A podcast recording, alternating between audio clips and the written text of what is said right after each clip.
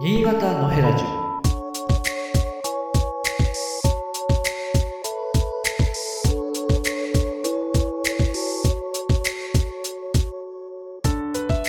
はい。で、今日のテーマは、えー、マリアナ時報というあの字が出てますけど、小柳豊さんという人の、えー、ことをお話ししてみたいと思います。まあ、この方は後に、えー、戦後ですね、新潟日報の、えー、社長になる方なんですけど、えー、この人があの戦争中にですね、まあ、捕虜になって、まあ、このマリアナ時報というのを作ったという話なんですね。で、おえっ、ー、と、小柳さんは、小柳さんについてはですね、昨年2020年かな？2020年の夏に、えー、県立歴史博物館の長岡ですね。まあ、そこでですね、戦後75年私の戦争体験記という企画がありまして、まあ、そこで、えっ、ー、と、初めて知ったんですけど、あの、展示はですね、あの、撮影禁止で図版もなしっていうので、まあ結局こう、その時のメモ、メモだけが残っていて、で、ちょっとその Facebook とかでその書いたやつを今取り出してみて、復習してたんですけど、あの、要するに捕虜になっているんだけど、まあその対日戦前に関わったりした人で、で、なんかね、私、えっ、ー、と、俺は生きているっていう手紙を誰かな、家族か、まあ日報の関係者か、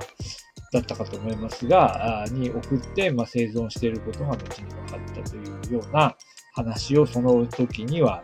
えー、見ました。で、今回ですね、ちょっとなんで、えー、この話をもう一回取り出してきているかというと、まあ、実はですね、昔の、えー、まあ、私があの新潟に来た頃、一緒に大学で、え働いていた、まあ、先輩のですね、えー、北島藤里先生という先生が、まあ、新潟にいらっしゃるんです。が、北島先生がですね、え、新潟出版文化賞というのに、え、選ばれたというのを最近知りまして、えーと、ドランド・キーンさんに関する研究所、研究所ではないのかな、まあ、あの本をですね、出されまして、でまあ、それがあの、え、新潟出版文化賞に選ばれたということで、まあ、ちょっと私も少しドナルド・キーンさんのこととかですね、少し調べていたんですね。で、そしたらドナルド・キーンさんを調べていくとですね、またその小柳、小柳豊さんのことが、えー、出てきて、あれあれあれ？っていうことで、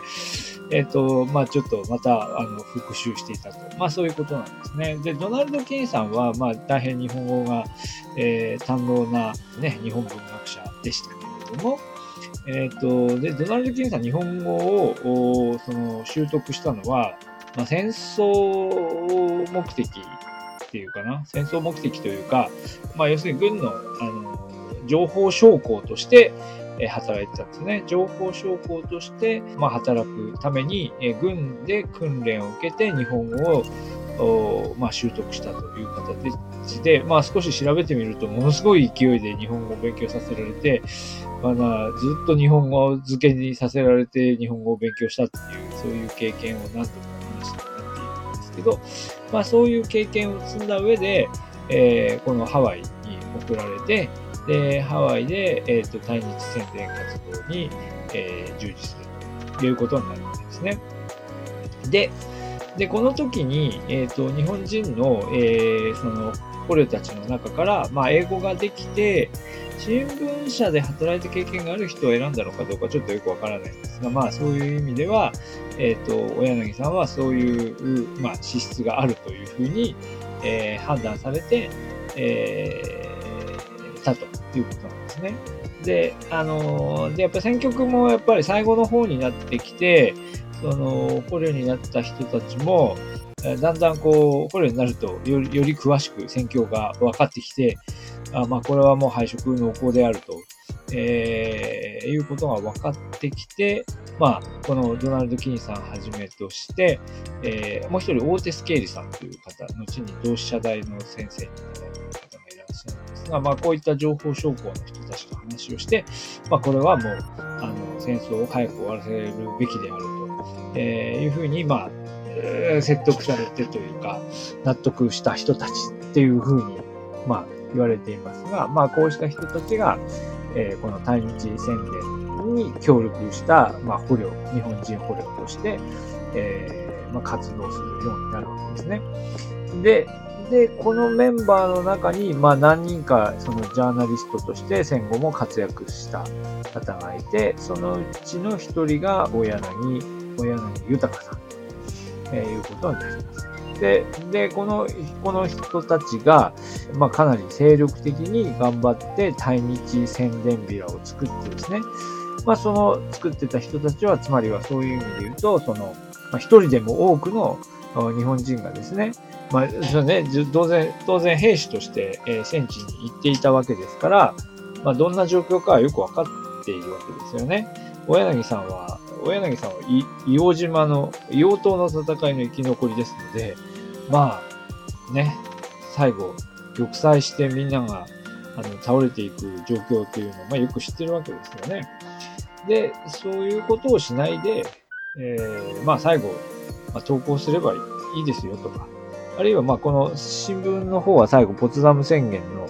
受諾に向けて、あの、こういう宣言が発表され、ポツダム宣言が発表されてますよっていうようなことをビラで撒いたりしてたわけですよね。まあというようなことを、まあ信念を持って行っていたと、えー、いうことなんだそうですね。まあただ、当然それは、それはでもそ、そのね、えー、その立場になって、そのような活動をしていたけれども、多分捕虜の間では、まあ、あいつは裏切り者だみたいに言われたりもしたのかもしれないですし、まあ、帰ってきてからね、まあ、その日本でどういうふうに受け入れられるかっていうのも、多分、懸念はあったんだと思うんですけど、まあ、そういうふうなあ取り組みをしてしたということなんですね。で、この、これなのかな？まあ、このマリアナ時報というのは、まあ、その東京でも巻かれていて、えー、まあ、実は、あの、皇居の中に巻かれていたものを、えー、その天皇陛下も、え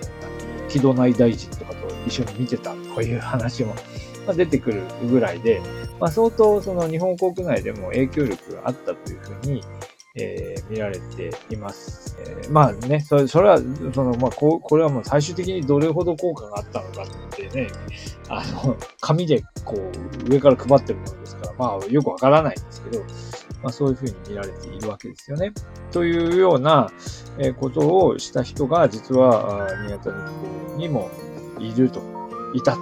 いうことなんですね。で、この人、まあ、その、硫黄島で戦ってますので、広報っていうかな、えー、亡くなったという知らせがどっかのタイミングで一回来て、で、お葬式もやったんだけれども、で、その後で、どういうふうに届いたのかな？オーティス・ケイリさんが持ってきたのかな？まあ、とにかく、俺は生きているというですね、まあ、手紙が、を書いて、まあ、新潟の家族や関係者に、えー、自分が生きているということを知らせたという話は、まあ、読みました。読みましたとか展示をされていました。はい。ということですね。まあ、で、この人たちが結局、その、えー、対日宣伝に従事したアメリカ人の人たちが、それぞれ日本に、ま、根を張る人たちも出てくるということで、ドナルド・キンさんとか、それからオーティス・ケイリさんなんかが、ま、後に、そのね、え、日本で、え、仕事をされて、オーティス・ケイリさんも長く同志社大学で先生をされていたと、え、いうことですよね。で、小柳さんどうなるかというと、小柳さんも、えっ、と、新潟日報に復帰されるんですけど、えっ、とですね、多分、多分その戦争に行く前のことなんだと思うんですね。編集局長をやってたのかなまあ、そういう立場上の問題もあり、えー、復帰するんですが、公職追放に、えー、一度ああるんですよね。で、後、だいぶ後になってから、あ新潟日報に復帰して、えー、そして最終的には社長も務められたということなんですよね。えー、で、えっ、ー、と、小柳さんの他にも朝日に復帰した、えー、何つったかな。朝日新聞に復活、えー、復帰した、え、横田さん、横田、横田翔平さんと、それから、あとは小島清文さんという方は後に、えー、石見タイムズですね、島根県に行く。それから、あともう一人どなたかな。えっと、共同通信に、えー、共同通信に戻られた方も一人いたと。えっと、高橋、高橋良樹さんという方が、えー、同盟通信の記者で、で、えー、後に共同通信に戻って、えー、記者として活躍されたということですね。まあ、というのは4人、4人の方の名前が、まあ、出てきます。はい。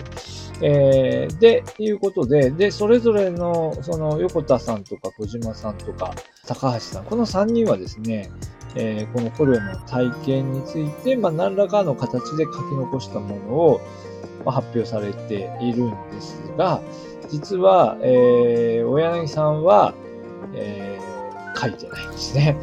小柳さんの書いたもの、喋ったものというのは、あの、いや、もちろん新聞社の中で書いたものはもちろんあるんでしょうけど、あの、この、この時にね、捕虜となってた時期にどんなことをしていたのかっていうことについては、やっぱり、あの、語らないまま亡くなり、今もまあ、書いたものなんかも残ってないようですよね。はい。まあ、こう、この辺ね、この、やっぱり、あの、信念を持って、あの、こういう活動をしたんだという話が、その、ケイリさんですね。えっ、ー、と、先ほど出てきた情報証拠の一人、ケイ、オーティス・ケイリさんが後に書き記したものの中で、まあ、その、どんな風にそのハワイでね、みんな顔を活動して、えー、新聞を作ってたかっていうことを、まあ、このオーテス・ケイリさんの視点で書いたものはあるようなんですけど、えー、日本人としてはやっぱりなかなか、こう、葛藤がね、おそらく、えー、ある種の信念を持ってやったとはいえ、葛藤があるんだろうと思いますね。えー、まあ、ということで、えっ、ー、と、小柳さんの書いたものっては残ってないと、えいうことです。で、まあ、ちょっと調べてみたら、まあ、新潟日報では、えー、まあ、毎年のように、あの、えー、1年に1回ぐらいは、この柳さんの、えー、ことや、えー、まあ、その、捕虜のこと、えー、それから、ドナルド・キンさんとの関わりっていうのを、1年に1回ぐらいこう取り上げていて、まあ、実は調べれば結構、新潟日報はね、自社の元社長の話なので、よく取り上げてるんだなっていうことが、えー、わかりました。が、まあ、実は私も去年、その展示を見るまで知新潟のヘラジオ。